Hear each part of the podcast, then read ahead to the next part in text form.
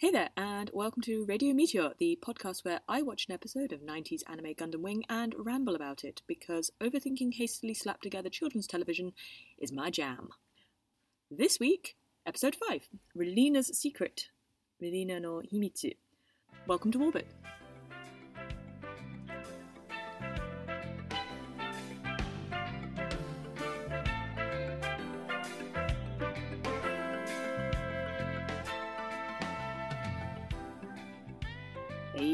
Made it. Episode 5. Uh, it's going well, I feel. Kind of as best as it could be. Let's start off with a kind of overview of this episode because this one has a lot in it. The episode opens with Relena and her dad going back into space. Um, I assume they're heading to L1. It's not necessarily specified. Um, following, obviously, the news that there are Gundams who are rumoured to have been sent by the colonies. Whether or not Vice Foreign Minister Darlian is fully aware of the truth is still kind of open for debate. They are accompanied by Lady Une, who is obviously an Oz agent, and then he goes to his meeting. Lady Une has, at the end of the last episode, received what she believes to be orders direct from Treize in his popcorn bath to do something about the problem, and, and boy, she does. We hop around a bit in this episode. Um, Vice Foreign Minister Darlian cops it. We find out Relena's secret. You know, cue title. We get that continuation of what the others are doing as well. We check in with Quatre and Trowa, um, who had in the last episode met up and were staying at one of Quatre's bases. Uh, we check in with Wu Fei, who's still doing his own thing, very much following his mission. We check in with Heero, who has taken off in Wing Zero, having stolen parts from Duo and kind of given him a bad day.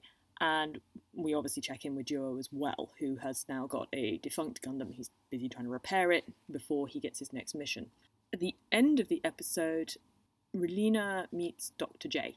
That's one of the big scenes of this episode, and they have a discussion about Heero, about what's going on, and then at the end, Relena returns to Earth. So that's kind of what's happening in this episode. The plot, in terms of the grander schemes of things, doesn't go very far, but we do get some backstory, and we can kind of see that everyone is is busy regrouping, reorganizing, and starting to put the pedal to the metal, you know, that kind of thing.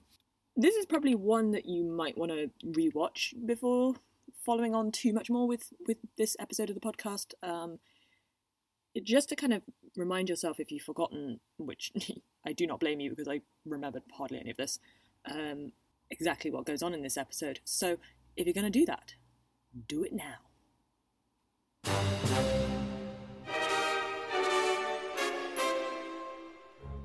All right, you back? We good? Remembered everything you're doing? A few, few things on language, uh, not masses. We have a recap at the beginning with Relena's Heero come and kill me. And uh, I didn't talk about this in the last episode. I kind of glossed over it because there was enough to talk about on other things. But I did notice actually the word she uses, she said, Hayaku watakushi o korashi ni irashai. We discussed before how every other time that she's spoken to Heero, she's been very direct, very bossy. Here we get this switch back to a kind of not super formal level of politeness that she has used with other things, but a kind of almost ironic level of politeness. So she defaults back to atakushi, that politer form of watashi, I, and then we have this verb at the end, irashai. This is the casual form of a very formal verb um, that is used frequently in generally informal contexts. I know, language is a mess, okay? So irashai is from the verb irashaimasu, which is a Oh, here I get confused. I can't remember if it's honorific or the other one. I think it is what's known as Keigo. It's honorific for to come or to go. You also hear this like every time you walk into a convenience store, like some poor teen wedged behind the counter will say like "Irashaimase" because it's 3 a.m. and you've turned up to buy toilet roll and wasabi because that is the whole point of a convenience store. It allows you to do that and make those life choices. I absolutely did that once to confuse a convenience store clerk. um, so she's kind of dropped the mass ending from the verb, which makes it standardly polite, I guess. Anyway, this is a very long winded way to say that this is the first time she's used any kind of her standard polite phrasing um, directed to Heero, and he's not even there to enjoy it, you know. And I'm going to come back to talk about Relena quite a bit in this episode because, A, the episode is quite a lot about her, but we also get some really interesting insights into her character.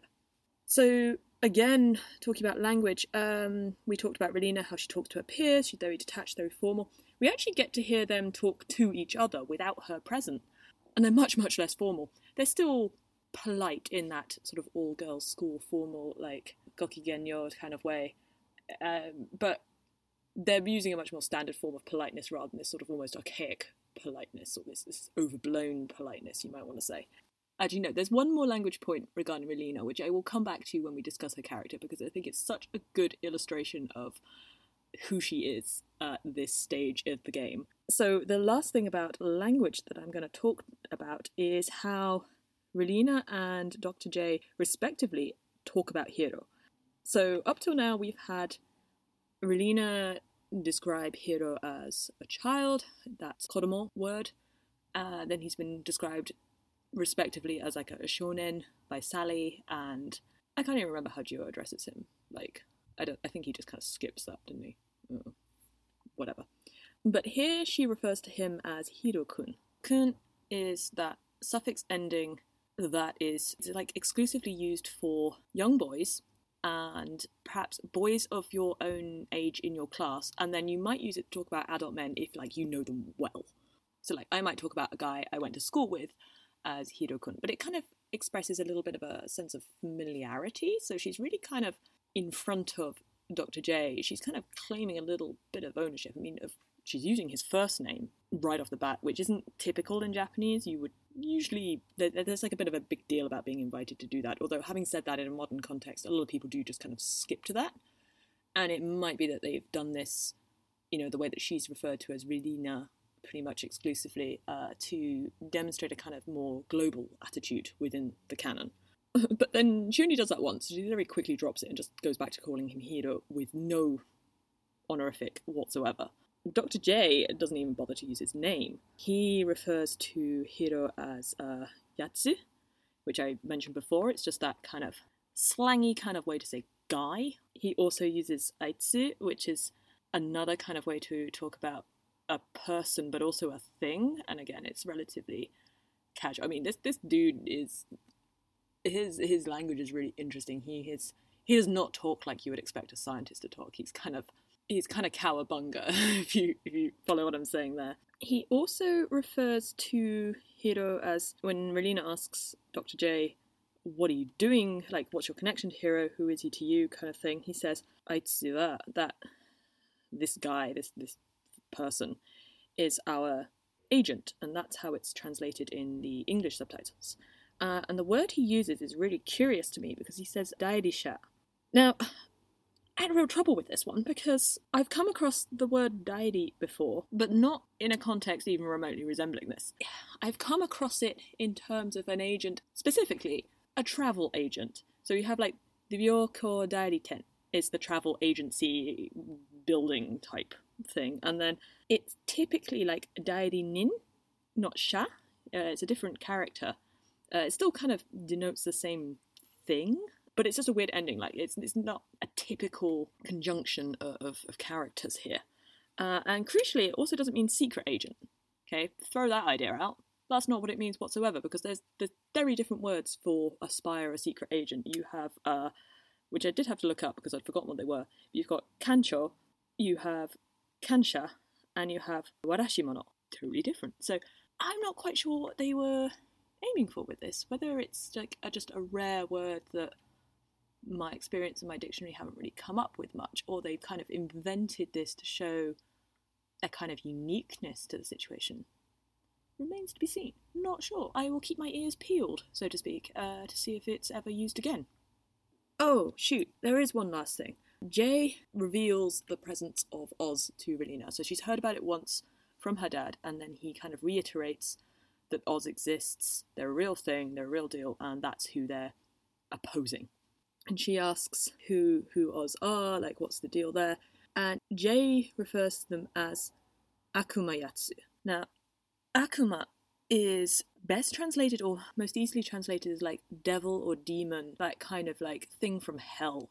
So I feel like that's another reflection on this fairy tale type overview that's been going on. So we had Kaibutsu, Zechs talking about monsters, we've had princes, and now we've got devils. So, you know, themes carrying on. Yeah. So there we go. We've got uh, just a few bits on language, but that's what we got.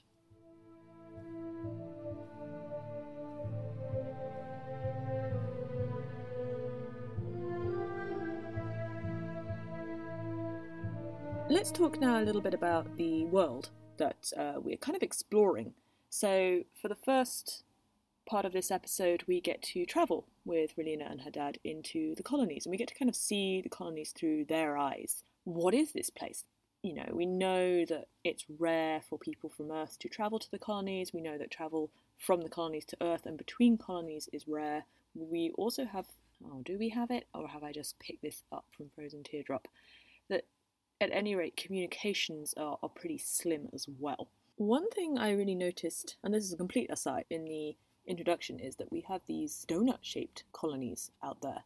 Uh, so when it's doing its the year is after colony 195 bit, oh, we get a nice image of uh, this, this ring shaped colony. And that kind of put a little ding in my head. Oh, you know, the International Space Station, when did that happen? Where does this image come from? Because I talked about the curving inside of the colony before in episode 1. So the International Space Station launched in 1998, a couple of years after Gundam Wing was finished, and prior to that, we'd had a couple of Russian space stations. You'll have to forgive me if you already know all of this. I'm super ignorant about astrology and space travel. Kind of something I'm exploring as I go along. You know, I'm, I'm learning as well. Um, none of them were circular or ring shaped. Uh, they were all they're all tube shaped for the most part. All of our actual space stations are tube shaped. Um, but this concept came out of a mathematical theory in the 1950s. Um, by a man named von Braun, and it's based on artificial gravity. So, if you have a kind of ring that, that spins, you can create gravity. I assume it's something very complicated to do with physics and centrifugal forces. But we do see this in other media of the time, so it pops up in uh, 1968's film 2001 A Space Odyssey, which obviously predates Gundam pretty much in its entirety, I think. So yeah, Gundam Wing is fairly anachronistic, um, you know, payphones. It still has these little nods to what could be done, and the whole reason apparently that the International Space Station isn't donut shaped and has artificial gravity is because apparently the scientific worth of testing stuff in microgravity or zero gravity is currently a lot better, and also the cost of creating one of these things is just astronomical. Excuse the pun. And uh, nobody can really afford it at the moment. Although that might change. NASA has been talking about doing a little module that spins. It's not donut shaped, I don't think, but um, they might be trying to do that to then see how that works. Um, also, if uh, you've been reading your science things, you also know about uh, how reproduction in space is difficult because of the lack of gravity. So they're talking about doing this for sleeping quarters or, or living quarters. So I wonder what experiments they're going to do up there. Hmm. Um, other things we have just the fact that Relena is going back into space again. It's like the second time in as many weeks, and we already know it's incredibly rare for this travel to happen at all. So I, I think it's very telling that her father has this little snit with Lady Une on the shuttle and immediately turns to Relena and directs her out the window and says, Make sure you remember this. Uh, look at the earth and remember how beautiful it is. And it just made me think of something I read regarding experiences of astronauts who had been who had been out of the atmosphere and seeing the earth in its entirety for the first time. And i can't remember the specific name of the phenomenon so i'm just going to call it earth humbling. And it's this change of perspective. Once you get out of orbit and you look back at the earth and you realize that that is it that is the entirety of humanity that's where we came from that's everything we have and it makes you feel incredibly small but also it gives this new sense of value to life you know, I can't remember the exact quote again, but one of them, maybe it was Tim Peake, said he wished everybody could have that experience because it just made you realize that we are one species rather than, you know, we shouldn't be having wars, we shouldn't be fighting. Um, that really pinged into my head, and it just made me think as well that you have these colonists who have been living in space for such a long, long time that they have very likely lost that sense, that perspective. And, you know, the Earth is no longer a thing of value. It's, it's become the other, the thing that is the them in the phrase them and us. Um, so you get this kind of conflict. And likewise, the people of Earth don't have this perspective that life is so fragile and so important and that you know, we only really have this one ball of dirt, and that's phenomenal. You know, the the chances of life existing, you know, they don't have that earth humbling anymore. So we get this kind of sense that there's this, I guess, this dissonance between people who live on Earth and people who live in space. So yeah, that's what sprung into my head. We get, as I said before, that there's a couple of contradictory perceptions of the colonies. So Relena describes them with this kind of awe. You know, people on Earth are like, oh, space sounds amazing. She talks about the colonists being kind and courteous and it's safe. She specifically says, oh, it's much safer here than on Earth. And I almost kind of get the impression that what she's jaded with is she is jaded with life on Earth. So she's kind of put life in space up on a pedestal. And of course, she's very, very quickly proved wrong. You know, space is as dangerous because people are people wherever they are. And we also get this impression that the communication is bad between the two. So as soon as the minister arrives, he has a conversation with a couple of people of the colonies. Um, they're talking about Earth's chronic financial crisis.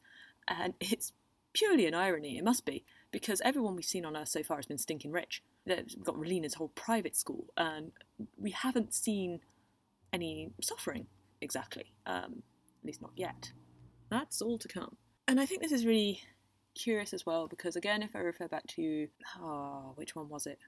Frozen Teardrop, I think, um, talks about how the colonies are very deeply misled economically by Earth, so that the whole reason that L two goes to shit is that they've been forced to pay for the creation of uh, barge, none that, some massive warship. They they basically got bankrolled and then probably went bankrupt.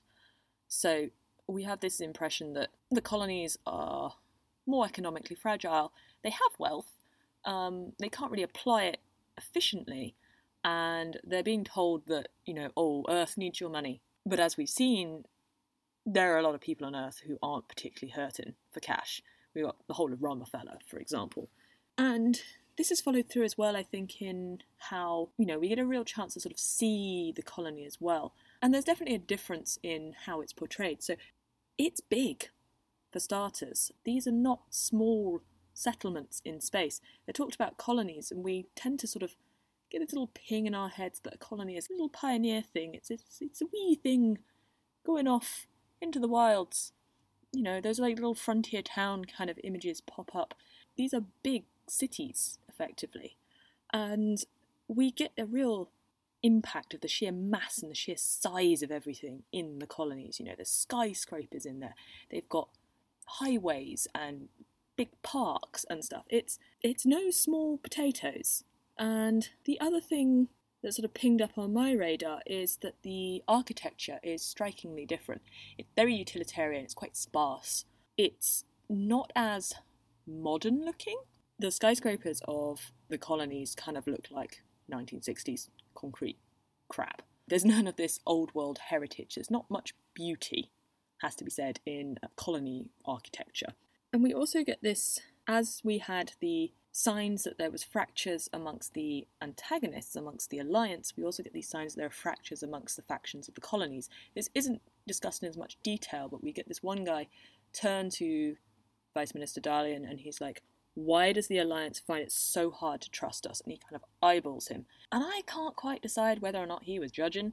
I feel like he was. We do get the guys turn up to fetch the bodies effectively after the explosion. And it's again not clear who they are. They might have been ex Sanc citizens, Secret Service.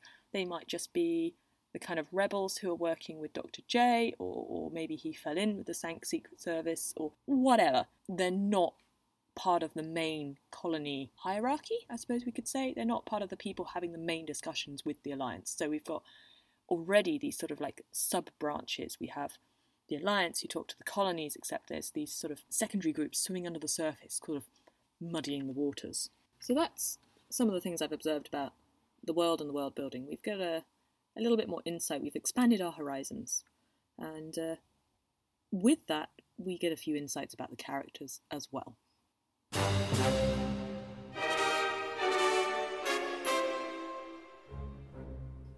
Okay, so starting off with the quick bits. Um, we have a, a nice little check in with Trowa and Quatre.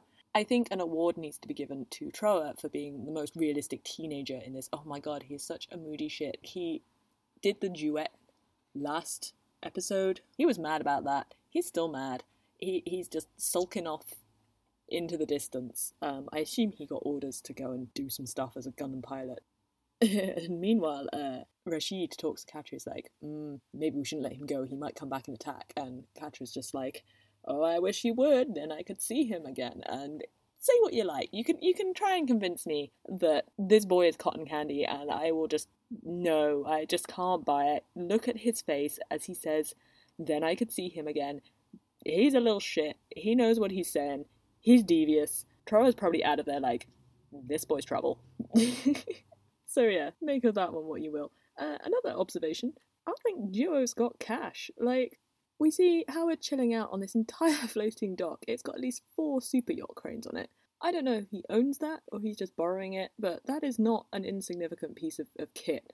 And uh, Howard's like, "Yeah, cool, dude. You can you can be here, and I'll repay your gun as much as you like, as long as you pay me." He could just be ribbing Duo, but uh, you know, it does throw up the option there that Duo's uh, waving around mad cash. he could be. He could be. Oh yeah, we get a little check in with Noin and Zechs as well, so we know they're still alive. They're still doing stuff with the Tallgeese. And we get this like little bit where Zechs is watching the news and he's watching Lady Une basically lie her face off in front of all these press cameras and threaten the colonies.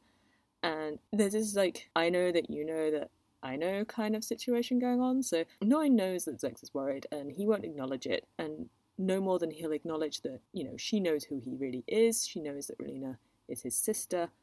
And there's this kind of question mark over Zechs. It's like, who, who what, what the hell's he doing? Why is he hanging out with these guys? What's his game? Is he really evil or not? And I talked about how other Gundam series pay homage to the original Mobile Suit Gundam series, and I feel like that is where Zechs comes in. I think he is a redux of the character Char Aznable. Char? Char? Shah, I think is how it's pronounced. Shah Aznable is in the original series, and again, I've only read the novel, which I appreciate is different from the anime. And he is a nobleman who joins the enemy originally to get revenge and then kind of gets sucked in for quite a long time. And he is the antagonist, and then he kind of loses sight of his mission, and then stuff happens. I mean, the huge similarities. Coming back to the main characters, Relena gets pretty complicated this episode. So previously, we've had her set up as this sort of symbol of what life on Earth is like. You know, it's relatively wealthy. She's in a cushy position, but she's not content. She doesn't connect well with the world that she lives in. And this episode is very much about her conflict with two very different parts of herself. So she starts off the episode habbering on about how the colonies are so great because they're so peaceful. Peace is great, safety's great, yada yada yada. But then, as soon as violence actually happens to Relena, she gets violent. So her first instinct after her father is killed is that she jumps straight to revenge. She says, "Oz did this, didn't they? I'll kill them." She like she steals the gun and starts waving that around, and then she has a flashback to Heero threatening to kill her and talking to her father. And I think it's very key that she jumps to the phrase where she says, "I'm not a child." And from my perspective, I feel like what's happening here is that she is jumping to Heero's decisiveness more than anything. You know, he acts, he kills to defeat his enemies, and she realizes that when she called him a child, I think she's realizing the depth of how much she doesn't know, how much she condescended to him, and that he really has experience and capabilities that at the moment she sorely lacks, and she's wavering between being quite childlike you know, she sits there very passively as they just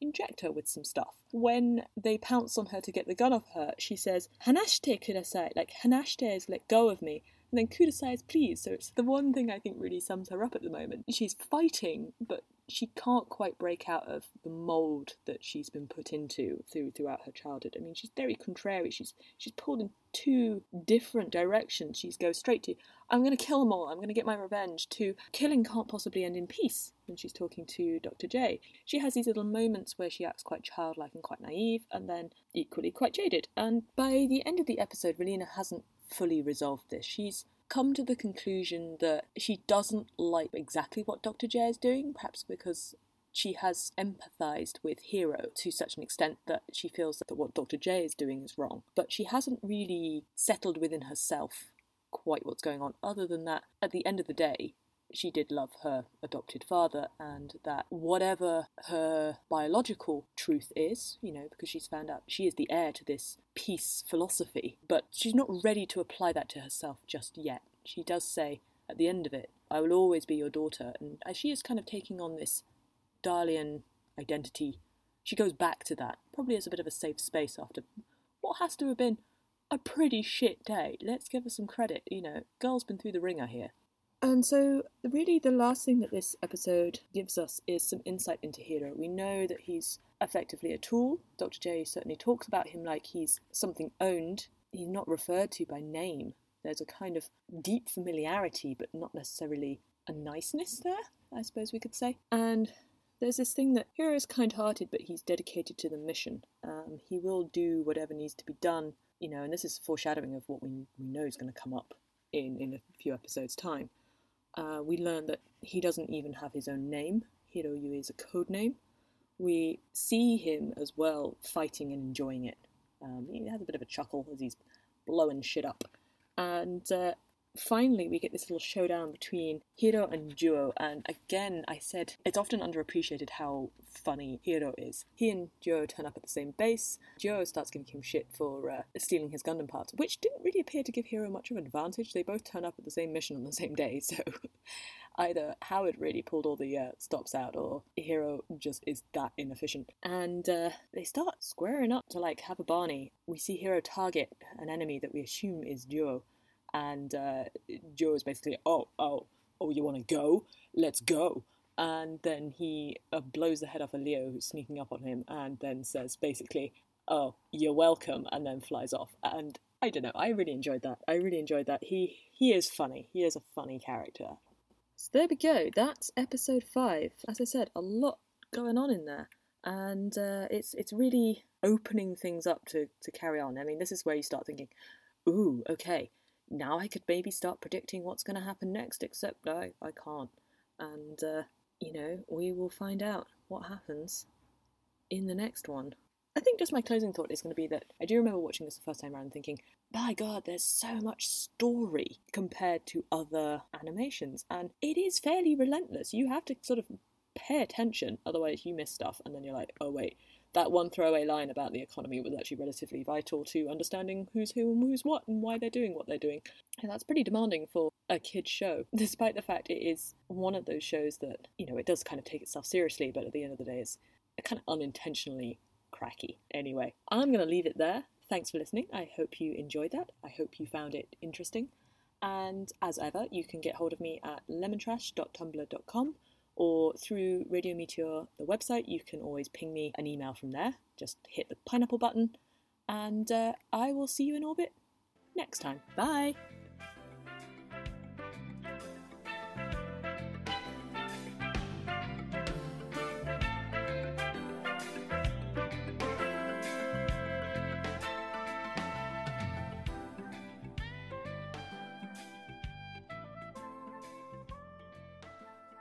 He is